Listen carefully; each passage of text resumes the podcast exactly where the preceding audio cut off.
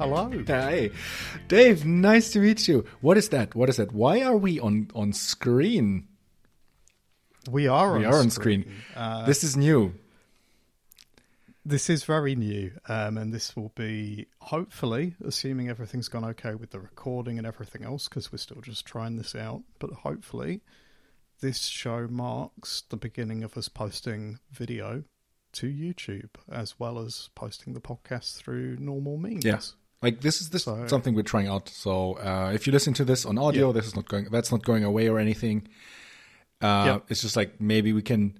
We can also put this stuff on YouTube. It's content now. It is just like the, oh, it's no, content. content Everything is content. Yeah. But we're using a service that uh, allows for recording video as well as audio to handle our, our um, calls every time we do the show. And we've never tried the video before, so it seemed like, yeah, maybe maybe today's a good chance. It's a new year. We're Um, this isn't actually the first recording we've done this year. Um, we've we've got one. The one before this yeah. episode was the first in twenty twenty-four. Let me interrupt you. Double check you have the right microphone, it. because something doesn't sound right. Oh no, no, it is. It is. It's definitely okay. Cool. This one. Cool. Yeah. Um. Once bitten, twice shy. In that sense, uh, the, the AirPod fallback was not a good episode, and I'm very sorry still about that. It's okay. We all we all forgive you, our your your loving fans. I hope so. um. Hey, welcome to Waiting for Review, a show about the majestic indie developer lifestyle. Join our scintillating hosts, Dave and Daniel, and let's hear about a tiny slice of their thrilling lives. Join us while waiting for review. Now we're we're in the show proper. Yeah, yeah. It doesn't feel like the show started until you've you've given the intro. The scintillating. scintillating. Intro. I just love saying that word. It's just like fun. Um, it is a fun word. Yeah, Dave. Someone wrote to us. Ah, again, Someone this keeps happening. Um, Queen Olivia writes ah. on Mastodon, waiting for at waiting for review. I have a question for the podcast. I've worked in enterprise for the last decade, and when I'm working on my projects, I'm never sure where the line is. T D D, pipelines, internationalization, I assume that means, design systems, mm-hmm. Fastlane automation, to name a few, are part and parcel of an enterprise app. But is it overkill for an indie dev? Where do I draw the line? Ooh, uh, I love that question. Actually. There's a lot. It's a great question. There's a lot in there, though. There's like, and in any one of those things, any one of lines could be drawn mm-hmm. as well. So, if we're just taking a look at that, the very last bit of the question is: is it overkill for an indie dev? Yeah. And I think, yeah, a lot of that is often mm. overkill for an indie dev. If I look down down the list, um, let's pick on one. I'll pick on T D D, the, the very first. So test-driven development. Uh, in, in an enterprise environment, that can work very, very well if, and only if, in my opinion, you have um, very strong acceptance criteria. The scope and everything of what you're building has kind of been um, identified quite well up front, or at least you've gone to some level of detail with it. Then, you know, in an enterprise environment, you can then start by writing the tests that match those acceptance criteria, that match that scope, before you've even written the code, right? There's a lot of forethoughts has already gone on into what it is you're building. Uh, and potentially even, you know, a few bits of proof of concept code or scratch projects or that sort of stuff ahead to try and feel the way. Uh, but naturally, it means you end up, you know, you start with tests, you're thinking about it from that point of view. It can be quite labor intensive, right? And, and an enterprise environment naturally, by implication, has the time and the money, as it were, and resource to take that hit. Yeah, you know, yeah. Uh, is my opinion and has been my experience of, of what I've seen in my career so far, right? It's like the environments where that works the best are the ones that can afford it um, straight up front. And I know there's an argument that says you end up paying for it one way or the other, right? The tests themselves give you surety in what you're building, and if you don't don't have some tests in the mix, then, you know, sooner or later you're probably going to encounter some sort of bug or regression or whatever and regret it, and then ends up spending all that time trying to fix the thing, you know, when perhaps your test harness may have helped in the first place. So there's a balance. But if I bring it around to where we're at and sort of think about indie development in general, and me and you are probably in very different areas on this right now, because for, for TelemetryDeck, you're uh, you're probably in a situation, I would imagine, where unit tests at least are, are pretty crucial actually for doing what you do for your, your um, service. But I'm in scrappy app development land, where when I make a new app or add a new thing, I don't necessarily know if it's going to stick. Yeah, there's a lot of iteration still going on in what I'm doing. Um, so I guess all this is to say is that I behave very differently as an indie developer for my apps than the way I would do in my enterprise day job.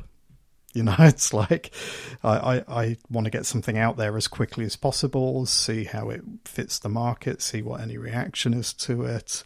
Um, and I would probably not bother with a full suite of unit tests straight up front, and I certainly wouldn't start with writing tests to begin with. Right. But I'm going to pass the mic to you, Daniel, because I, I want to hear the TelemetryDeck side of things, and and and and because I know you've been on your own journey with testing, and I don't want to just pick on testing to answer Queen Olivia's question, but I think it illuminates some of the um, the mindset yeah. and the difference between the two. I. I actually, I thought about this post for a while, and the thing is, I almost have like a almost fully written um, conference talk about basically this whole topic, because I, I've been thinking about this a lot. Like every time I show some someone my code base or um, what I'm working on or whatever, like a lot of the times people will be, will be asking, like, are you using this? Are you using that? Like one of the, the mm-hmm. things on, on, on Queen Olivia's list. And um So I, I I thought about this a bit, and I think my personal philosophy on this is the following. Uh, a, I don't want to unnecessarily close a gate uh, before before it's um like if if I don't have a valid reason. Like for example, um, TelemetryDeck's front end has. Like the, the JavaScript framework that we use has an internationalization framework available. So mm-hmm. I actually make sure that all the all the strings that I have are actually marked as translatable, and they are in this yep. singular file where I like I, c- I could translate them. But of course, I have only I only have the translation for U S English right now, Be- because mm-hmm. like yeah, that's not it's not the the time yet to have a complete translation of, of everything. But I'm not closing yeah. that door. I'm keeping that I'm keeping that option for later. And I feel yeah. like that's that's like part one or part A of a lot of these things. Like mm-hmm. if you have the experience of what you will need later for that part of the professionalization slide, um, then just try to keep the door open, or at least like not not put in too many too many roadblocks in there. Um, so yeah. that's part A. And then the part B is, it's a bit subjective, I think, but I'm trying not to do any of the things on that list until it hurts a little bit. Like yeah. there's a certain point where there's more to be gained from implementing T D D or uh, let's say Fastlane or so, some of one of some of these things. Um, mm-hmm. Also with, like, this is not on their list, but like error tracking, um, that kind of stuff. Um, there's like there's a point where there's more to be gained, but at the very beginning, especially if you're working alone or in a very small team, doing all these things would slow you down considerably. And at a, at a stage yeah. where maybe you don't even know if your project is a success, or where you, you don't even know yep. what success means to you. Um, and so at this point, like it's Not, not really makes doesn't make a lot of sense to do to do them, but then then un, invariably you will end up at some point where you're like, ah, I feel like I'm spending too much time trying to manually test my A P Is or whatever. And then that's the time yep. where you say, like, okay, um, now it's time for to add some testing to this part of my application. Um, like, for example, mm-hmm. the TelemetryDeck A P I had way better tests than, oh, had tests way before the front end had tests, because, like, it's the front end, you know what I mean? Yep. Um, and I think that's the philosophy that where, where I want to go. Like, don't try to be professional too early. Um, mm-hmm. Like, but like, keep an, like, just like listen to your, to how it feels. Like, if it feels like you're spending all your time suddenly like doing some chore, then it's time to automate that chore, or to keep, to make sure that this like is somehow automated, or like go up one step on the professional professionality ladder. Yeah. And I feel also it's the same way about um, like hosting stuff. Like, for example, at some point it was like it made more sense for TelemetryDeck to host on Docker and Kubernetes, but that point is not immediate immediately. Like, but at some point the, the yeah. complexity was actually less using that compared to like doing everything by hand. Uh, so it also applies to that kind of like all all these um, the things that. Uh, professional, large-scale software development processes too. It also applies to. Uh, I want to say. I, I want to say it also reply, uh, applies to frameworks and stuff like that. Uh, for example, mm-hmm. uh, React Native is one of those things. Um, there is a long-standing, let's say, discussion um, between fans of or users of React Native and people who who dislike it.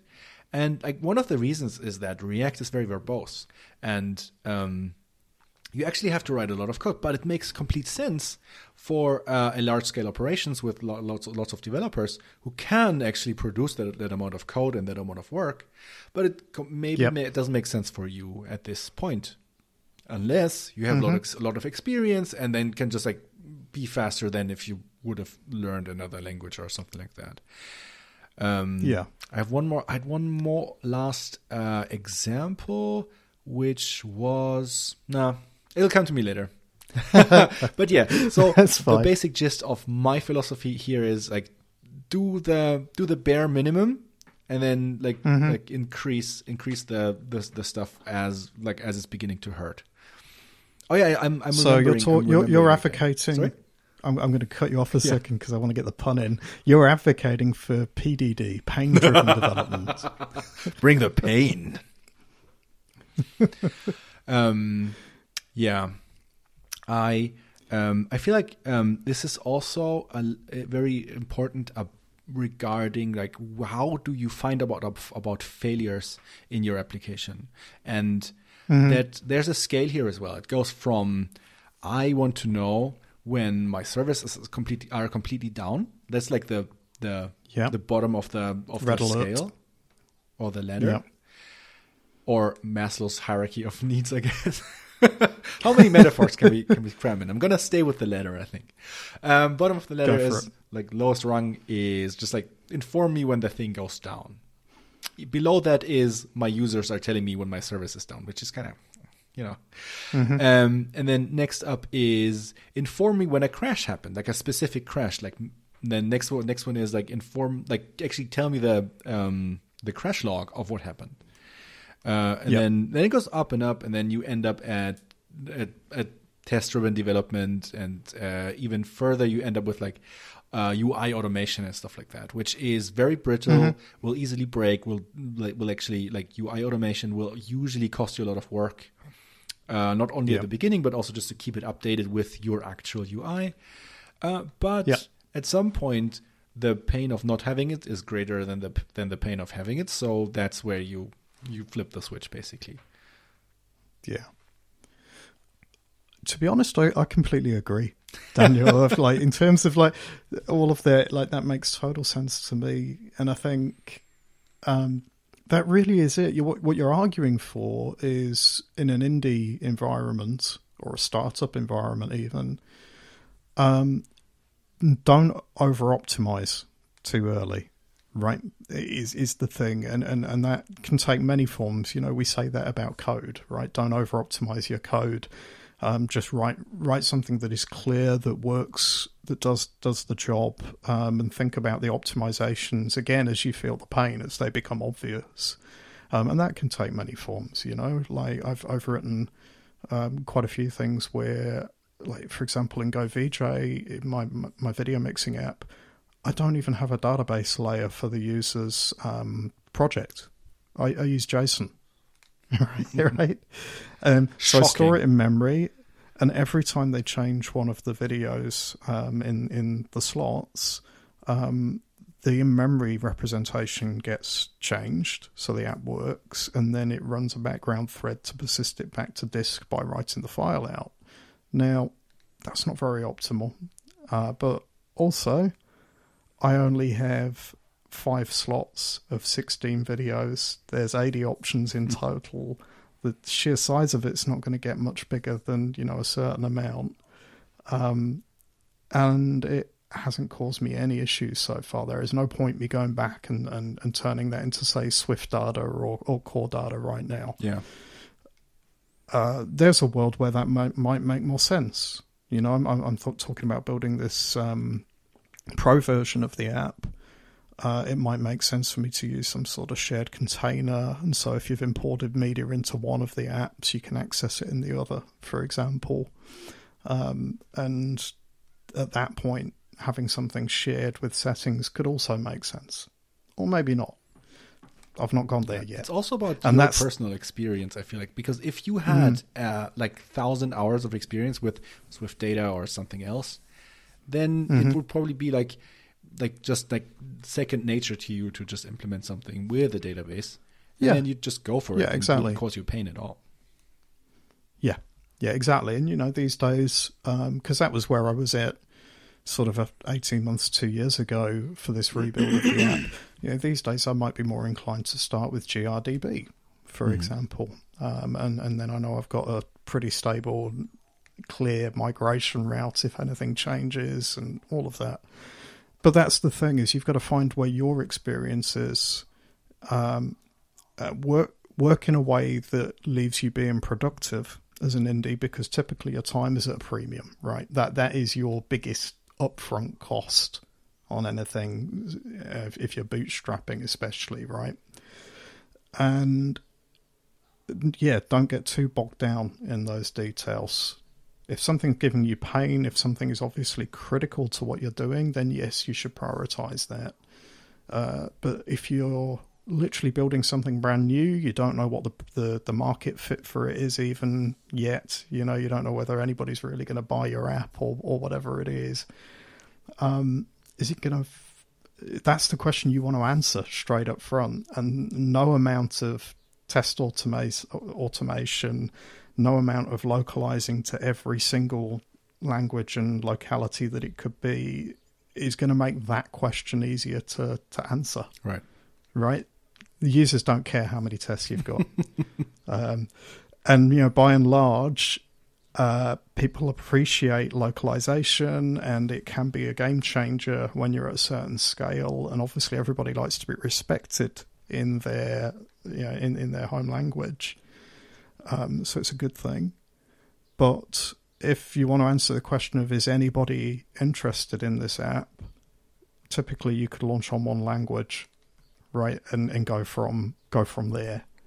Uh, but as you say, don't box yourself into a corner. Make sure that you've, um, you know, you're using the appropriate tags or whatever that is, so that later on, if you do want to go that route, it's not a big pain. Like obviously, yeah, pick your level of difficulty, try and make sure you don't close any doors too early on things. Um, it, it's all it's all a balance. Right. Uh, one thing, I one final thing I wanted to add mm-hmm. on that, because I've had a bit of experience with um, typically whatever I'm writing in my day job, I will try and echo in my side projects, right, in terms of coding style. And so when I was working in an environment with the coordinator, Uh, design, design pattern and M V V M or M V P, whichever one of those I was using in my day job, my side projects were sort of echoing. Uh, all the way up until, you know, two years ago, I came up with the, the router pattern for SwiftUI that I was then using with my teams in, in my, my day job. So I, of course I was using that at home. Now, these days, my job's a little different, um, and I'm the, the the environment I'm working in is in the financial sector. It's a bank, and we've got a very layered, very, very opinionated code base that we're working with. I just wouldn't dream of trying to re-implement that sort of approach in my side projects, right? And I, I call on this because what's also happening is, is that as I'm revisiting old code bases recently and looking back through some of my projects, I'm like, all right, I've got to remember where my headspace was at outside of this project at that time, right? Because I've kind of written it according to my old job rather than anything else. What I've done recently, like in the last six months or so, is as I've been building new things, I've just leant purely into doing basic SwiftUI, right? Everything's in state, environment, uh, bindings are passed through the view layer. Not particularly worried about layering, dependency injection, and all the other things I might have worried about in the past with the router design pattern. Uh, so a lot of my code looks like Apple example code or hacking with Swift example code or, or whatever you will see out there, right? Very Which is not too bad, right? You, you, don't have, you don't have to re, uh, reinvent the wheel all the time. And if, if, it's, yeah. if it's a good default pattern, then it's probably the right one. Yeah, and so what's happening with that is I feel like it's now providing a very simple base that means that when I come back to things that have been dropped for a while, it's not so jarring. And actually, in terms of getting something together, it's a speedier way of developing as well, because I'm not worried about like, okay, have I got a mock for this? Have I got the ability to pass this around and test that in isolation? Yeah, it makes sense. At the same time, I'm not boxing myself completely into a corner, because all the, the dependencies I'm creating uh, can have tests uh, written around them. I'm not making views to uh, bogged down with the logic. I'm trying to push those to objects that are then shared. And, and just by making that basic tweak, you know, that, that then means that uh, if I need to wrap test automation around these things later on, I'm not going to have to unpick them all and do that job, because I know that would annoy me. So I'm, I'm kind of...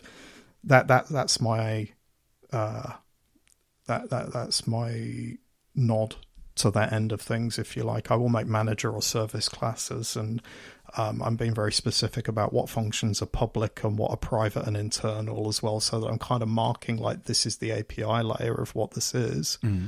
Uh, but beyond that, I'm not thinking too hard about it. I'm not doing protocols for everything, so I can create a simple mock. I'm not. Right, it's very like just just write the thing, get it done.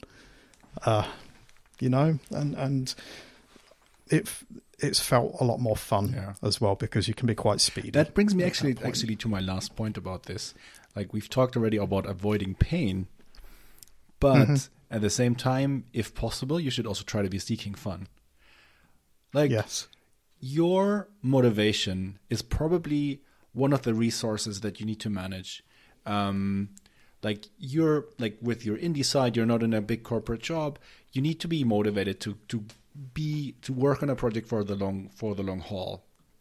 Before it yes. gets successful, like just like it, there will be a there will be a time where just like you have to keep plugging away at the things that need to be done.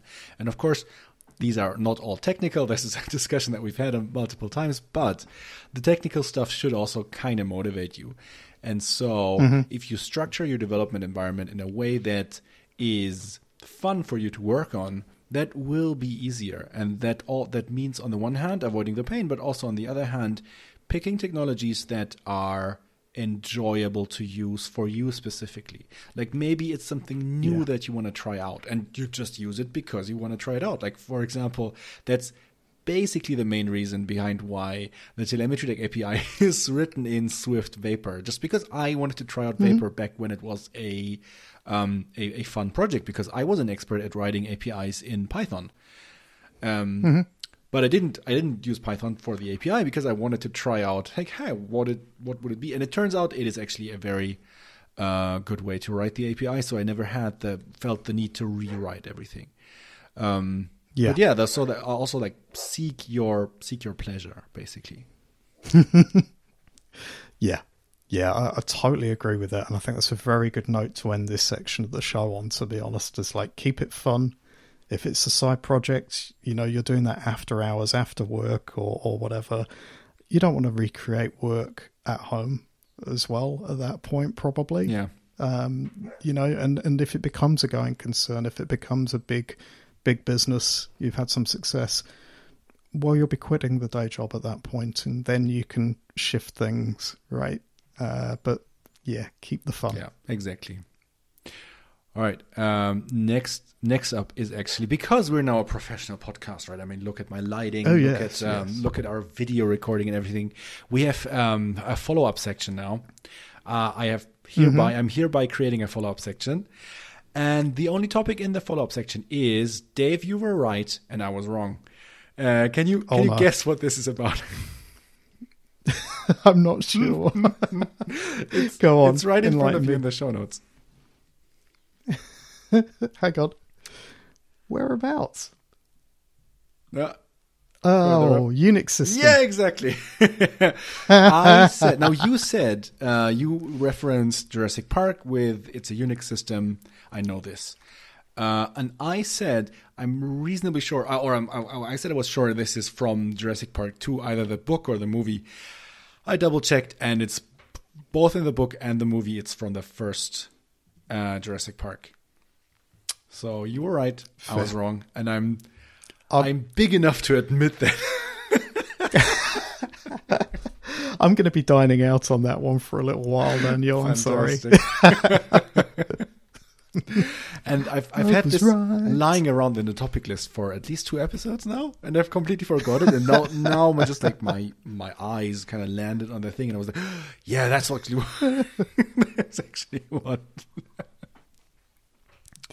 Yeah, yeah, I know my old memes. you, no, your memes. yeah, um, I've put a link to the video clip in the show notes for our um, esteemed listeners to click on and enjoy and learn from my mistakes about Unix systems. Fair. Yeah. Fair. And I think you need to rewatch the Jurassic Park stuff. Oh, to, I do uh, actually. Like, I haven't watched yeah. the first one, or actually any of them, in ages.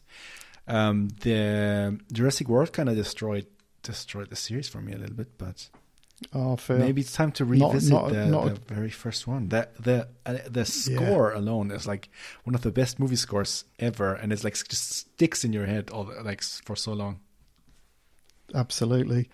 It's uh, kind of scary. It's going to be, it's got to be thirty years old yeah. now this year, right? Or was it last year? It's ninety-three or ninety-four, I'm sure. You watch it, it'll be ninety-two, and I'm wrong this time. Uh, I'm, not, I'm not looking it up right now, at least. Nah, um, no. Let's stick to the show. Let's get back to uh, Apple, indie, and all things tech. Yeah. Um, Do you want to talk about Vision Pro? I do and I don't. I don't know when this show's going to go out exactly, yeah. and so it could end up being quite out of date, you know, if, if I don't get my act together and get this uploaded Which is quickly fair. Enough. Like, I mean, you got a you got a life, you know? Yeah. But hey, let's let's talk about it as it is, mm-hmm. um, because right now, as we speak, it's early January. The Vision Pro is not released yet. Um, it's about to be. There's been some yeah, rumblings and announcements. It has been announced. Of, of, yeah. And... Yeah. I'm has your has the announcement actually changed your views towards the Vision Pro? Like, has anything changed for you? Like, just like for how it feels? Because somehow it has for me. Like, okay. I still won't buy one because it's incredibly expensive, and also mm-hmm. for me, uh, I would have to pay another thousand bucks just to fly to the U S and pick one up. um, yep. I mean, in theory, my family in Um, in Virginia could probably pick one up for me and send it to me, but then you have to deal with customs and stuff like that, and yeah, whatever. Yeah. So yeah. I'm not gonna get one, but um, in my mind, the Vision Pro as it existed before uh, the announcement of yeah, it's actually releasing on September, uh, February four, three, two, two, I think. Um, I'm gonna look it up in a second. Um, In my mind, before that announcement, it was kind of like yeah, it's just like a nebulous thing, and it might change in the future. And um, actually, the device that has been shown in various Apple events, it might not be the ex- exact thing that is actually then, then released to the public. And then yeah, that's now fair. It's like, oh no, no, this is exactly what we're releasing. And I'm wondering, why wait then? Was it just to produce enough of the things? You know what I mean? Like, why yeah. why even pre-announce it that way? Well, yeah. Okay, so this was announced, you know, last June, right, at W W D C mm-hmm. as a product, as a thing. And I understand that. That is... Uh, and, you know, you've been to some of the developer labs as well. So you, you've had Apple's, uh, like, I don't know how to call it. Uh, they're readying the developers, right? They're trying to warm up the market, warm up the, the, the ground for people to start building experiences for the platform. So it makes sense to have an earlier announcement for that. Um, are you meaning that it doesn't make much sense for them to announce that it's going to be released next month, whereas they could have just waited and gone, hey, here it is? Or I'm I'm actually not one hundred percent sure myself. Like, uh, mm-hmm. maybe I need to think about this some more. Um, so what I mean is, I think that, um, like, so they announced it in, like, last summer, or let's say June. Yep. And then um, what happened between then and now? They probably wrote, like, worked on the O S, because that's yep. probably the thing that gets finished last. And also they kind of try to educate the the developers on, like, hey, this is actually, like, this is how you write software for Vision Pro. And yeah, and I think maybe they, I say maybe, but yeah, probably they also started just manufacturing the things, which probably also need a, yeah. needs a bit of head start. Um, but there's a a point inside of this, I mm-hmm. think, where... You're probably right about them continuing to, to update and enhance the O S. And I can imagine that there were bits from the, the sort of developer roadshow type stuff that they did that has then fed back and tweaked things, right? And we've seen this before with, with Mac O S releases, iOS releases, you know, when they're in beta, effectively. Sometimes you get things that, that um, you know, the developers see first before it's even mm. through any sort of public beta, for example, with iOS. That go a couple of rounds of iteration in that intervening time. We've seen them go back and forth on on one or two things like that in the past. In terms of, I, I seem to remember Stage Manager had a couple of things for iPad O S where that, that also remember around. that that time when Safari for iPad and uh, iPhone was like super weird. Yeah, yeah. So there's um, you know, there, there's prior form for that that sort of period, and I know, I'd imagine a brand new platform needs a whole load of that.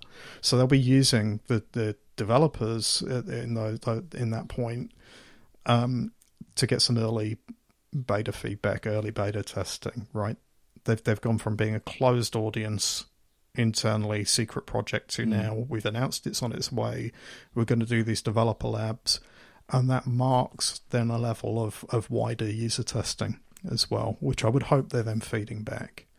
Whether they needed it or not, I don't know. It depends on how close they were to begin with. Um, yeah, now that we're but, talking about it, I wonder about, like, n- none of the previous Apple hardware launches that had a beta period for the hardware, like, for example, the Apple T V mm-hmm. or um, the... Yeah, or, or various, like, Macs or whatever. Like, the, like, like think of the... the, the Trash Can Mac Pro, for example, that got pre-announced and where mm-hmm. you knew how the device was looking like. None of those got a got a hardware update before the actual launch. Like, I wonder why I'm, no. why I'm expecting this to change how it looks like before before it launches. So, like, so what, there is one bit about the Vision. There's a bit about the Vision Pro that I think wasn't clear when it was announced, or not so clear, that is now clear now that we've had this official launch date announced, and that is what the plan looks like for the um for for lenses mm-hmm. for for glasses wearers like you and I, um and that is now clear, right? You've got the options of what you can buy on the the um site and everything else. I wonder if there was a last bit of of figuring out how they were going to get those um manufactured and distributed and that sort of stuff sort of coming together in this time as well, because that that feels to me like that is perhaps one of the areas that is just slightly different about this technology, right? Uh, is that, you know, you've got the hardware, you've got the software, but within the hardware, you've also then got this requirement of some people are going to need custom optical lenses to make it work for their eyesight. Maybe that's been part of it that's been needed to be, be to have this time to get to where it's needed. Yeah, maybe that's it. Uh, oh. I am opening up the Apple page right now. Hang on, let me share this with you. Yeah. Um, and I'm confused.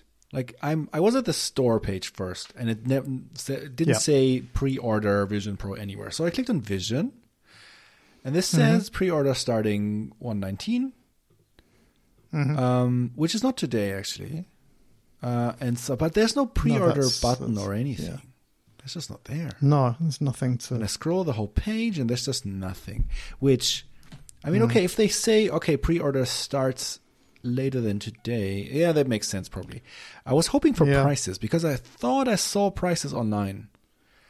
Yeah, so did I. Um, um, which were like uh, one hundred fifty uh, bucks per eyeglass, and then yes, three yes, five for the device, but some but some configuration options. I kind of wanted to see configuration options, but uh, apparently there's maybe in the press release or something. We are very prepared yeah. here. I'm I'm looking at Mac Rumors um, and their specific Vision Pro page right now. Mm-hmm. Oh, yeah, uh, they've got a thing about here's everything you get in the box, um, and that says that it starts at the three thousand four hundred ninety-nine U S dollars. Uh, goes on sale in the U S on Friday, February the second, and then availability in Canada and the United Kingdom to follow later this year. All right. So this is a. a A reasonably constrained rollout to begin with, right? That's, that's only English-speaking not... countries, right? Yeah, yeah. Uh, and obviously, I guess like Canada's a, a sister market to the U S in some ways, right? That makes sense, um, even down to supply chain and that sort of stuff. Um, and then I guess the United Kingdom, yeah, it's a English-speaking market right next door to Europe, um, and it would make sense to to then go out from there. Uh, I don't know. Like, this feels like it's going to be very quiet and exclusive and drip, drip, drip as people sort of start yeah. to bite the Especially bullet also and, because and, there was and, and no event it. at all. It was just a press release. I found the press release, yeah, which, by the way, and it says the pricing and everything as well. Same right. info that you had in the Mac Rumors article. But the thing I'm tripping over right now is uh, Zeiss optical inserts for mm-hmm. readers cost ninety-nine dollars U S, but for uh, Zeiss optical inserts for prescription costs you one hundred forty-nine dollars, which is, come on. Yep. It makes probably yep. sense in the production and everything, but ah. Yeah, so... Uh, I mean, like, you know, on the other hand, at least they're, they're inserts, right, which will make things a little easier for yeah. for resale. Um, that was something I was wondering about, what the, the story was going to be with that, because you wouldn't want it to be locked down to your prescription, and your prescription can change over time. So, yeah, and you, know, you also don't want to wear to be... your glasses underneath the device. That feels no. wrong. Although, like, I have yeah. that with the P S V R, and that the advantage mm-hmm. is... that it's easy to switch, you know, like you just take it off yeah. and then you're in the real world again, and you don't have to grab your glasses or whatever, but you know. Yeah. But the, hey, you know, you could just wear the Vision Pro all the time instead of your glasses, right? I want to hear, I want to hear from parcel delivery people who mm-hmm. in a month or three, when people have the Vision Pro, like ring a doorbell and then some some weirdo opens with their Vision Pro on their head. It's just like, yeah, yeah, I'm just taking the package.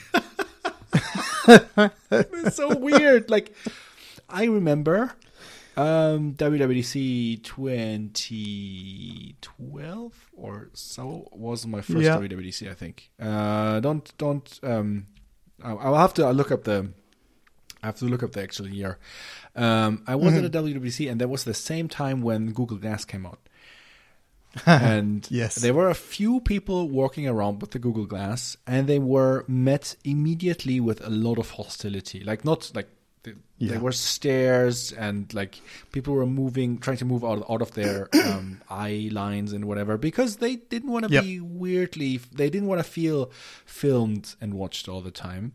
And also it just yep. felt very weird and pretentious. And I wonder. Well, it kind of was. At the yeah. time. And I mean, the Vision Pro is like even as is, is way is way huger than than just like yeah. Google. Like, I mean, your eyeglasses look kind of like like Google Glass. Like, they, it was actually very slim, just a bit um, yeah. thicker on the side maybe. And so yeah. the question is like, how will people deal with people wearing with others wearing the Vision Pro, because it feels yeah. weird, or maybe people will get used to it. I don't know.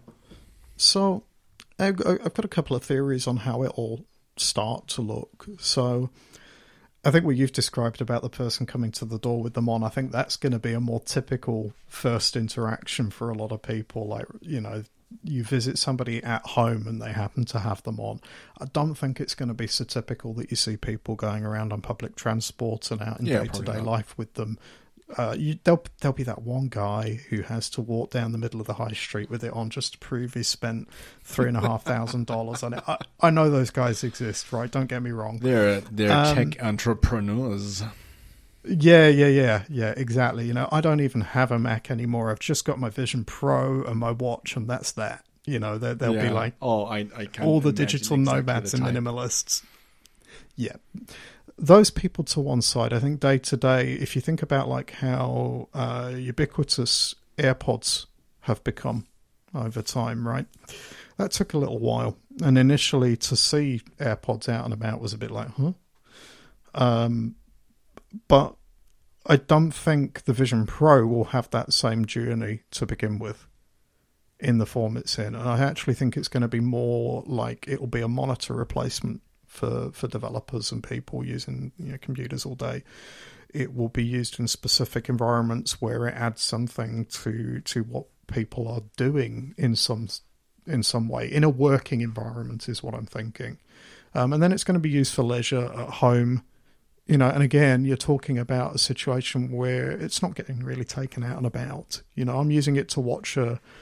a movie and have a IMAX experience type thing sat on my sofa, or you know, maybe I take it with me and I'm using it in a hotel, um, that sort of thing, right? That's actually a, I don't a, think... one of the only really good um, use cases that I can think of right now. I mean, that will probably change as mm-hmm. more software gets available for the, for the device. But like right now, if I had a Vision Pro, like I would take it like Two, like yeah, you, what what you said, like hotel rooms and stuff like that. Like when I was, uh, I had a job once where I was working in either Munich or Berlin or San Francisco, and I was kind of like switching between the three.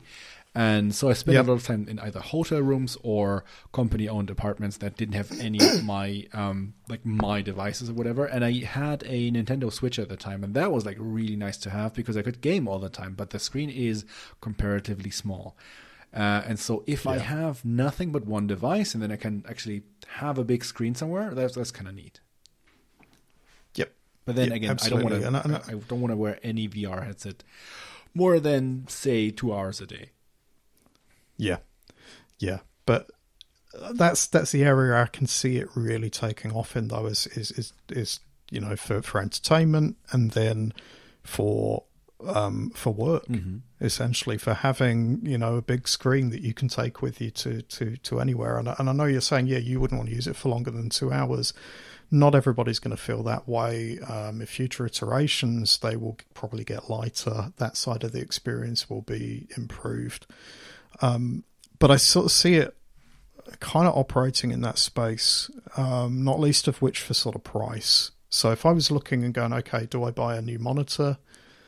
There's now a point where I go, do I buy a new monitor or do I buy the Vision Pro right. to use? So far, I think the that. scale is on the new monitor. Yes. Like price but wise, I think there'll be a tipping point. Stuff like that. But yeah, I mean, that um, that um, there might be a point where this changes and uh, most people will go for the yeah. for some Vision devices instead. And there's also a point further down the line, right, where you assume that this technology gets improved, it becomes cheaper, that certain problems and edge cases get solved, all that sort of stuff. I think there's a point where it will get potentially used for helping people co-locate across space. Uh, you know, I'm sort of thinking like, well, okay, it costs three and a half thousand dollars U S right now. Say it costs closer to two thousand for for an S E version in in a couple of years or whatever that looks like. Um, does it make more sense for a company to give its people those and say, hey, when you really need to get together, we've got a V R workspace that you can all come together in and do. Yeah, yeah, yeah, yeah. Does that make more sense than us spending on, on travel? I mean, right? yeah. If, if, if it, and that, that, for some companies, that will make a lot of sense. So it does make sense. Um, but yeah, yeah, I, I am very much looking forward to the discussions we actually will have once, uh, once the device has been out for, let's say, a month or three months or something mm-hmm. like that, so that, um, uh, a larger number of people has actually used the device and there's like some consensus of like what it can do and which part of your life it can improve maybe, or like just bring some joy into, you know, um, yeah. Yeah. I think the potential for, for connection, like I say, across space uh, for people with it, I think that's that's potentially quite a, a deep, uh, how do I put it, a deep avenue for for what the device is capable of, what the applications and experiences we could have on it. That potential seems compelling to me. Mm.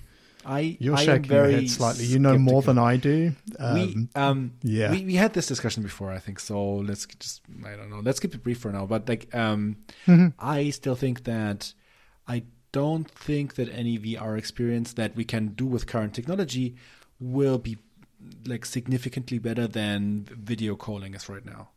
Um, yeah. Okay. And so yeah, and it might even be worse because like you're not looking at people's actual eyes. Um, mm-hmm. And so, yeah, like right now I'm skeptical. Let's see what the future brings. Yeah. Um, yeah, for sure. But if we don't have any, like anything else about it, like I, I thought, I thought I would, I would, we would look at the, the prices together, but yeah, the prices actually like there's no configuration, anything. Um, mm-hmm. It comes with a solo knit band and a dual lo- loop band, uh, which is cool. But like, uh, I was hoping for options and stuff like that. Like, Just configure mm-hmm. the thing just like for fun, but like we're not we're not there yet. Soon, soon. Um, I did bring another I want topic it in though, purple. If you're up for it, go for it. Um, which is I. Um, oh god, I had the longest day. By the way, I had like my day was like several years long. um, um, but like today, one of the things that I did today is I showed someone my code, like the server code and the front end code. And if you had asked me yesterday or even before that incident, like how clean and organized is your code base, especially for the server, yeah. I would have told you like, this is like spotless. It's pristine. It's fantastic because I, I actually, um, especially on the server, try to work um, like without like leaving too much of a mess, like really think about like where I want to go, um, try to reduce mm-hmm. clutter, try to reduce technical debt a lot. And I feel like I'm I'm pretty successful at, at it. Like I've like this is not my first Swift project, so like I have a lot of experience, and it I, I feel like it shows. But then I showed this person um, my my project today and tried to guide them through and like try to make them understand the the structure and architecture that I built up.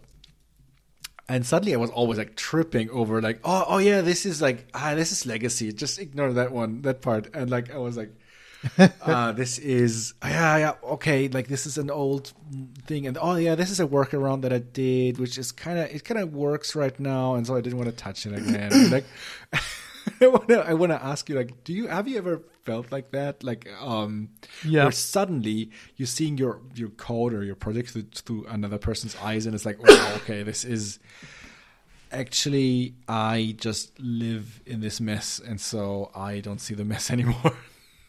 Yeah.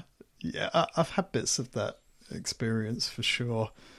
Um, you know, in my, in my, uh, day job life, as it were. I've had that experience when I've pulled together a proof of concept and then it's become a going concern and I've had to hand it over to another team member.